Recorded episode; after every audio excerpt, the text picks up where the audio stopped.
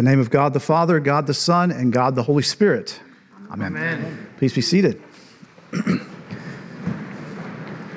well, grace to you and peace from God our Father and our Lord Jesus Christ. Amen. As the Archbishop and Primate of the Anglican Church in North America, it is a joy to be back here at St. Thomas. Also, uh, with my wife, Allison. Allison, raise your hand so everybody knows who you are. Uh, thank you for your prayers for us um, as we serve you as, as missionaries uh, in the wider church on your behalf. Uh, Daniel, it's great to be with you. Thanks for your hard work and the, the great team you've put together here. And it's so exciting to see what the Lord is doing in this place. Uh, welcome back from Jerusalem. Uh, shalom to you. Uh, St. Thomas is part of the Anglican Diocese of the South. And the Diocese of the South is part of a province, the Anglican Church in North America. And the Anglican Church in North America is in communion with about 60 million Anglicans around the world through what's called GAFCON, the Global Anglican Future Conference, and then the Global Anglican Fellowship. And then we Anglicans are a part of this thing called the body of Christ, the church of the living God, the holy Catholic church throughout the world. And I just want to say the Lord is on the move. He is doing things literally all over the world in great, great ways. And it's good to see what He's doing here. Great. Let's pray. Fathers, we open your word. We ask that you'd come in the power of your Spirit. Come be our teacher. Help each of us hear from you what we need to hear this day. And this is our prayer in Jesus' name. Amen. If you have your Bible, I want to invite you to open to the passage we just heard read, Colossians chapter 1. If you don't, uh, you can turn on your phone and, and pull up your Bible app. You can't pull up the other apps, but if uh, you'd like to do that. Um, if not, just listen carefully, and hopefully we'll uh, be able to explain what's going on here in this text. Colossians chapter 1. Um, as we begin to look at this passage, it's important to ask the question so, who is Jesus. Who is this Jesus? The Apostle Paul, the consummate church planter, the powerful evangelist, and the brilliant theologian that he was, clearly states in this letter what he thinks and what he believes God is attempting to do in our lives. You can see it in verse 22 and 23 that through the death of Jesus Christ, what he's done on the cross, and through his resurrection, that God is attempting to present you holy and blameless and above reproach before Him. Look at verse 28 that we, and this is Paul writing, that we may present everyone mature in Christ. For this I toil. The context of this passage is one of the things Paul is attempting to do is he's wanting to see these church plants full of mature, Christ like Christians. Isn't that what he wrote to the Ephesians? Ephesians chapter 4, verse 10, he writes this. And he gave some as apostles, prophets, evangelists, pastors, and teachers to equip the saints, that's you and me, for the work of ministry, to the building up of the body of Christ, until we all attain to the unity of, of the faith and of the knowledge of the Son of God, to mature personhood to the measure of the stature of the fullness of Christ, so that we're no longer children tossed to and fro by the waves and carried about by every wind of doctrine. So, if the goal of the Lord is maturity in Him, that you and I be grown ups in the faith, that you and I be stable believers, that you and I be icons of trusting and obeying God, that you and I be mature in our relationship with Him. So, if the goal is maturity in, in the Lord, how do we get there? Our text gives us the plain and clear answer it's through the proclamation and exaltation of Jesus the Messiah. It starts with a clear and core understanding and vision of who Jesus Christ is. J.I. Packer, the late Anglican theologian, wrote this. He said, We are pygmy Christians, that is small, pygmy Christians because we have a pygmy God, or indeed a pygmy Christ. In other words, our vision of Christ and God is so small that it affects the rest of our life. Our vision of who Jesus is directly affects our growth and our maturity in Him. Now, our culture has given us many different Jesuses to choose from. As John Stott writes, there is Jesus the aesthetic, Jesus the clown of Godspell, Jesus Christ superstar, Jesus the capitalist, and Jesus the socialist, Jesus the founder of modern business, and Jesus the urban guerrilla. And you add to this Jesus the leader, Jesus the manager, Jesus the cosmic Santa Claus, and Jesus the Republican, and Jesus the Democrat, and Jesus the social reformer. Because we don't have a clear understanding and vision of Jesus, we're limited in moving on in our maturity in Him. Now, this, this teaching from Colossians will help us move deeper in our relationship with the Lord. And Paul begins this letter with a clear portrayal of who Jesus is. So, are you ready? Can your modern ears hear it? Can your mind process it? Let's look at this passage and see what it tells us about Jesus. We begin with verse 15. He, meaning Jesus, is the image of the invisible God, the firstborn of all creation. So, the first thing this text tells us is he's the image of the invisible God. In other words, if you want to see what God looks like, you look at Jesus. Did you get that? He's the picture, he's the visual. I heard about a bishop showing up one Sunday at a church like this, like I'm doing today, to confirm folks. And the rector presented a, an eight year old girl to be confirmed. And the bishop asked the pastor, uh, Isn't she a little young to be confirmed? The rector responded, Well, just ask her something. Ask her any question about the faith. So the bishop said, Young lady, can you tell me who Jesus is? Let me just stop and ask them, well, how would you answer that? Tell me who Jesus is. Well, the little girl responded, Jesus is God with skin on. Well, the bishop confirmed her. what Paul is saying here in this verse is that Jesus is God with skin on. If you want to know what God looks like, we look at Jesus. He is the image of the invisible God. He doesn't say he reflects the image of the invisible God, but that he is the image of the invisible God. The moonlight that we see at night is a reflection, a reflection of the sun lighting up the moon. It's not the light of the sun. There's a difference. Jesus doesn't reflect the image of God, he is the image of God. The Apostle Paul said it this way in John chapter 1, beginning with verse 1 In the beginning was the Word, and the Word was with God, and the Word was God. He was in the beginning with God. Listen to how Jesus himself said it in John chapter 12, verse 44. Jesus said, Whoever believes in me believes not in me, but in him who sent me. And whoever sees me sees him who sent me. Or in John chapter 14, verse 9, he's in a conversation with Philip. And he says this Whoever has seen me has seen the Father. Who is Jesus? He's the image of the invisible God. But Paul doesn't start, stop there. Secondly, he tells us that he's the firstborn of creation, verse 15. Now, without getting too theological here, let's put it in this way He was firstborn, not created. He was eternally before all created things.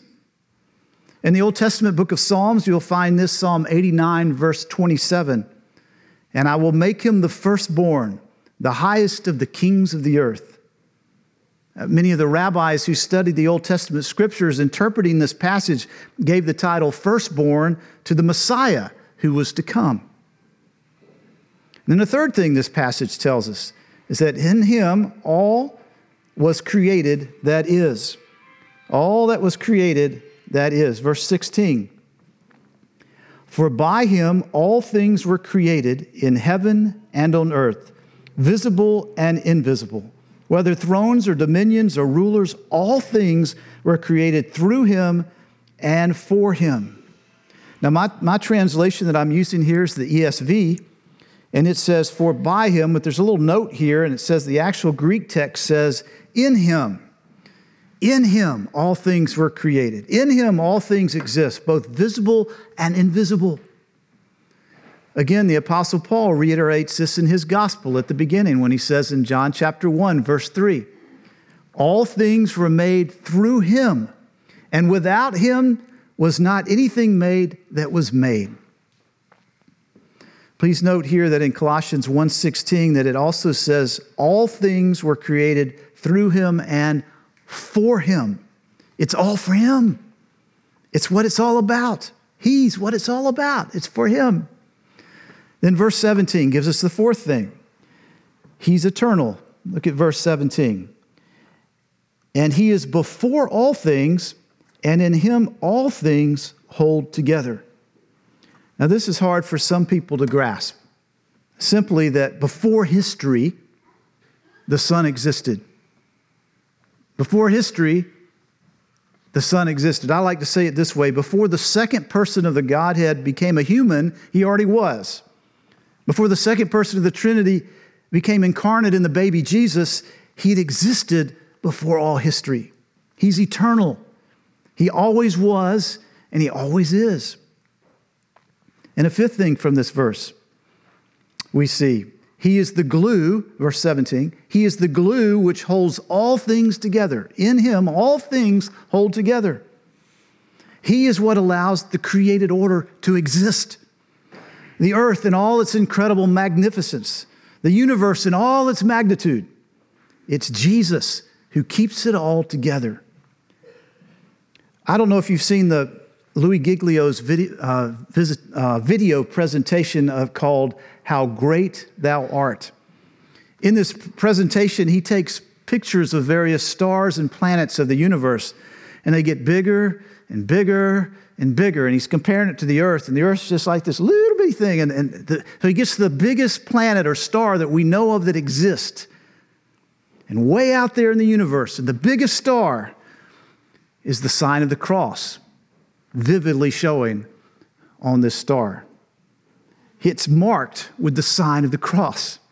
And then Giglio goes the other direction. He goes smaller and smaller and smaller under the microscope to items which you cannot see with the naked eye. And he lands on the protein called laminin. Laminin is the foundation which holds our cells and our organs together. It's the glue which holds stuff physically together in the universe. And wouldn't you know it, it's in the shape of a cross. Louis' presentation is awesome, but the major point is that our God is so great that in all things, from the largest items in the universe to the smallest items under a microscope. Jesus hold all, he holds all things together in heaven and on earth. He's the glue which holds it all together. In him, as this text says, all things hold together. That's a pretty incredible claim. But that's who we say Jesus is. But Paul doesn't stop there. He moves from the created order, from things visible and invisible, from thrones and kingdoms and eternity to the church. Look at verse 18. And he is the head of the body, the church. He's the beginning, the firstborn from the dead, and in everything might, that in everything might be preeminent. So here's the sixth thing this text tells us is that Jesus is head of the church. And he likens the church to a body, Jesus being the head. When you and I became a follower of Jesus, we became part of his body, the universal church, the Catholic church, his body, and he's the head. Now, I know many times we would like to be the head, or the pastor would like to be the head, or the bishop would like to be the head, or he who has the most money would like to be the head, or he who serves the most would like to be the head. But the Bible tells us here in Colossians that Jesus Christ is the head of the church. Then the seventh thing here we're told is that he's preeminent in all things. Verse 18. It's all about him, it's all about Jesus. Bishop Handley Moule, the Anglican bishop who was also a Bible scholar, he wrote this back in the 1800s. He said, For the universe, for the church, Christ is and must be preeminently the first, the head. And therefore, he must be, he will be, he shall be, not only to the world and to the church, but to me, the creature of his will, the believer of his promise. Charles Simeon, the famous Anglican pastor in Cambridge in 1835, wrote this. He said, That in all things he might have preeminence, and he must have it, and he will have it, and he shall have it. And then the linchpin, for me anyway, of this whole passage comes in the next two verses, verse 19 and 20. Paul writes this For in him all the fullness of God was pleased to dwell, and through him to reconcile to himself all things, whether on earth or in heaven, making peace by the blood of the cross. All of God indwelt the carpenter from Galilee. All the fullness of God was pleased to dwell within him. And through his death on the cross, to make peace by offering himself, bringing reconciliation to you and me and God. Paul says this again in chapter 2, verse 9, when he says, For in him the whole fullness of deity dwells bodily. Paul is saying that Jesus was fully human and fully God at the same time, the visible expression of the invisible God.